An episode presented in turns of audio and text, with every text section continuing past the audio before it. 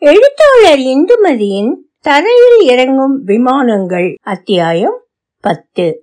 ஒலிவடிவம் சரஸ்வதி தியாகராஜன். பாஸ்டன்.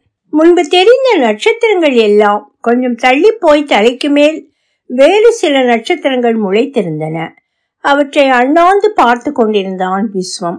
அவனுடைய ஒற்றை நட்சத்திரம் கண்ணில் படவில்லை. அதற்கு பதில் காற்றாடி பறக்கிற மாதிரி ஆங்கில வி எழுத்து மாதிரி சிலுவை மாதிரி குவியலாக கொட்டின மாதிரி ஏதேதோ இருந்தன. வெள்ளை வெளையல் மேகக்கூட்டம் நகர்ந்து அவற்றை மறைத்துவிட்டு மீண்டும் விலகி கொண்டிருந்தது. சின்ன பிறை மாதிரி ஒரு அரைவட்ட கீராக நிலவு ஒட்டி கொண்டிருந்தது. லேசாக காற்று வீசியது. எதிர் வேப்ப மரம் அசைவது தெரிந்தது. அதிலிருந்த பறவை ஒன்று நேரம் தவறி ஒரு தரம் அலறிவிட்டு பின் ஓய்ந்தது. ருக்மணி கொட்டாவி விடுவது கண்ணில் பட்டது. ரொம்ப நேரம் ஆயிடுத்தே நீங்க வேணும்னா போய் படுத்துக்கங்களேன். காலையிலே சீக்கிரம் எழுந்துடுறீங்களே. என்றான் விஸ்வம். இல்லை எனக்கு தூக்கம் வரல. இப்படியே பார்த்துண்டு. இந்த நிசப்தத்தை கேட்டுண்டு உட்கார்ந்துட்டே இருக்கலாம் போல இருக்கு. நான் கூட சில நாள் பிடித்தான் இந்த அமைதியை பார்த்து தூங்க மனசு வராது. என்னோட வந்து இப்படி கொஞ்சம் உட்காரேன் என்று அது கூப்பிடுகிற மாதிரி இருக்கும். பேசாமல் உட்கார்ந்து கொண்டே இருப்பேன். அப்பா எழுந்து வந்து திட்டுவார். ராத்திரி முழுக்க இப்படியே உட்கார்ந்துருக்க போறியா? எழுந்து உள்ளே வாடா. இந்த மாதிரி கண்முழிச்சா உடம்புக்கு ஆகாது. என்பார். நான் வரலேனா அவர் தூங்க மாட்டார். அவருக்காக மனசே வராமல் எழுந்து போய் படுத்துப்பேன். ருக்மிணி மௌனமாக அவனையே பார்த்து கொண்டிருந்தாள். விஸ்வம் தன் அப்பாவை நினைத்து பார்த்தான். அவர் தன்னை கட்டுப்படுத்துகிற விதங்களை நினைத்தான். கடுமையாக ஒன்றும் சொல்லாமலே கட்டுப்படுத்தி விடுவார் அவர். நேரம் கழித்து வருகிற ராத்திரிகளில் மட்டும்தான் அவருக்கு கோபம் வரும். அப்போதும் கூட இந்த கோபம் பேச்சில் வராது. மெதுவாக எலி பிராண்டுகிற மாதிரி நகத்தால் கம்பி கதவை தட்டுவான் அவன். அவர் விழித்து கொண்டு விடுவார். ஒருவேளை விழித்து கொண்டேதான் படுத்திருந்தாரோ என்று தோன்றும். உடனே அம்மாவை நினைத்து கொள்வான். அப்பாவை பார்த்தால் பரிதாபமாக இருக்கும். துண்டை உதறி தோளில் போட்டுக்கொண்டு என்னப்பா சர்வேஸ்வரா? என்று சொல்லிக்கொண்டு கதவை திறப்பார். கதவு கொஞ்சம் கிரீச்சிடும் எங்கடா இத்தனை நாழி சுத்தின? என்று கேட்பார். எங்கேயும் இல்லப்பா. இங்கேதான் பார்க்குக்கு பக்கத்துல சுவர் மேல உட்கார்ந்துட்டு பேசிட்டு இருந்தேன் இத்தனை நாழி வரைக்குமா? என்னடா அப்ப பார்த்தாலும் வெட்டி பேச்சு.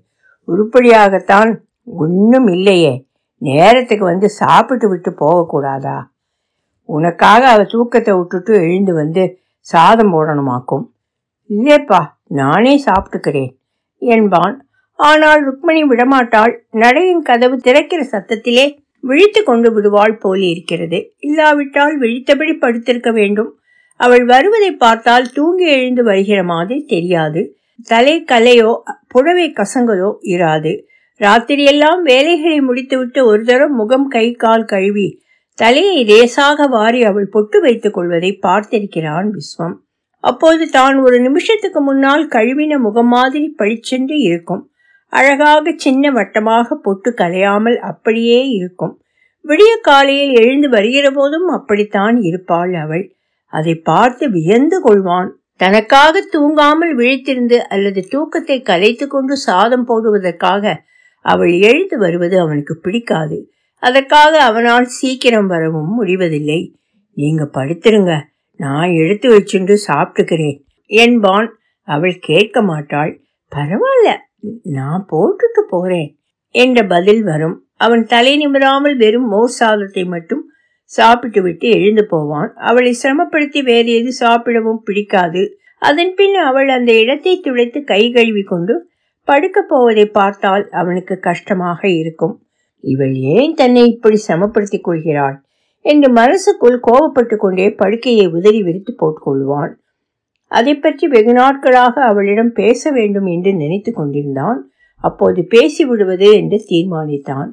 இதுவரை பேசி கொண்டிருந்ததற்கு எந்த சம்பந்தமும் இல்லாமல் திடீரென்று எப்படி ஆரம்பிப்பது என்று தயங்கினான். கொஞ்சம் யோசித்து பின் மெதுவாக சொன்னான். இனிமேல் தினமும் ராத்திரி. நான் வர இன்னும் நாழி ஆயிடும்னு நினைக்கிறேன். அதனால் என்ன? வாங்களேன்.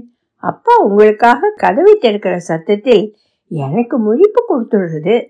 நான் எழுந்து வந்து சாதம் போட்டுட்டு போறேன். அது வேண்டாம்னு சொல்லத்தான் இந்த பேச்சையே எடுத்தேன்.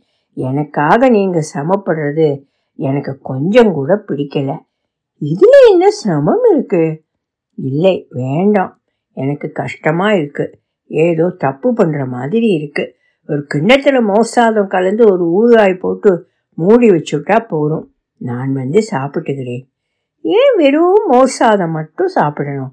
நான் முழிச்சுட்டு தானே இருப்பேன். எழுந்து வந்து போடனேன் தயவு செய்து வேணாம். நான் தான் சொன்னேனே. உங்களை கஷ்டப்படுத்துறதுன்னா ஏதோ தப்பு பண்ணுற மாதிரி இருக்குன்னு.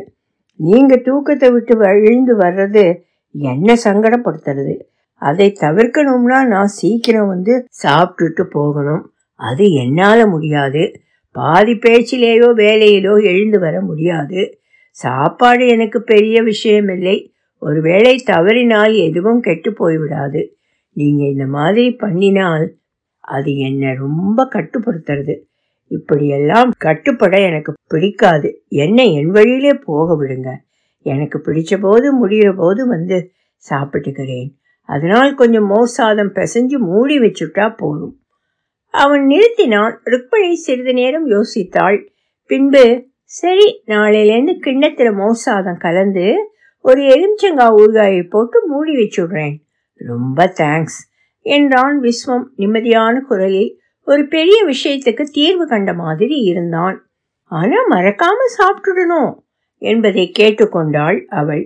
அவன் புன்சிரிப்புடன் சாப்பிட்றேன் என்று தலையாட்டினான்.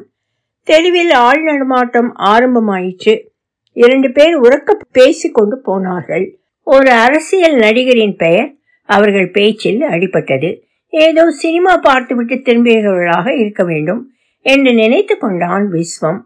ராம்ஜி கூட வந்துவிட்டான் என்பதை சொல்லிக் கொண்டிருந்த போதே தனியாக ஒற்றை செருப்பு சத்தம் கேட்டது. ராம்ஜி காலை தேய்த்தபடி நடந்து வந்து கொண்டிருந்தான். காலை தேய்க்காமல் மெத்தென்று அடி வைத்து அவனால் நடக்க முடியாது. அவன் செருப்பு மட்டும் வெகு சீக்கிரத்தில் அடி தேய்ந்து கிழிந்து போகும். படி ஏறினதும் அப்பாடா என்று சொல்லிக்கொண்டே விஸ்வத்தின் பக்கத்தில் உட்கார்ந்து கொண்டான். மூச்சு இறைப்பது கேட்டது. தேட்டர்லேருந்து நடந்தே வரேன் என்றான். ஏன்? வண்டி எதுவும் கிடைக்கலையா? என்று கேட்டாள் ருக்மிணி. ரிக்ஷா தான் நாலஞ்சு இருந்தது. அதிலே ஏறுவானேன் என்று நடந்தே வந்தேன். ஆமா நீங்க இன்னும் தூங்குறியா? எனக்காக காத்துட்டு இருக்கீங்க? என்று கேட்டான். இல்லை ஏதோ பேசிண்டே இருந்தோம். நேரம் போனதே தெரியலை என்று பதில் சொன்னாள் ருக்மிணி. இல்லைன்னா இன்டெலெக்ட் சாரா எனக்காக காத்துட்டு இருக்க போறார். என்ன சார் நான் சொல்றது? என்று விஸ்வத்தை வம்புக்கு இழுத்தான். விஸ்வத்துக்கு சிரிப்பு வந்தது. பதில் சொல்லாமல் சிரித்தான். ராம்ஜியும் சிரிப்போடு ருக்மணியை பார்த்தான். வாங்க மணி நாம் உள்ள போவோம். சார் இப்ப வரமாட்டார். ஏதோ யோசனையில் இருக்கார். இன்னும் வான ஆராய்ச்சி எல்லாம் பாக்கி இருக்கும் என்றான். ருக்மணியும் மெதுவாக சிரித்தாள். பின் விஸ்வத்தை பார்த்து உள்ளே வரீங்களா? என்று கேட்டாள். ம் என்று எழுந்து கொண்டான் அவன். கம்பி கதவை இழுத்து மூடினார்கள். வாசல் கதவை தாழ்பால் போட்டுவிட்டு படுத்து கொண்ட போது கடிகாரம் இரண்டடித்தது. அதன் பின்பும் விஸ்வத்துக்கு தூக்கம் வரவில்லை. ஜமுனாவை பற்றி சிறிது நேரம் ருக்மணியோடு பேசினதை பற்றி சிறிது நேரம் என்று நினைத்து கொண்டே கடைசியில் மெதுவாக கண்களை மூடினான். தரையில் இறங்கும் விமானங்கள் தொடரும். ஒலி வடிவம் சரஸ்வதி தியாகராஜன் பாஸ்டன்.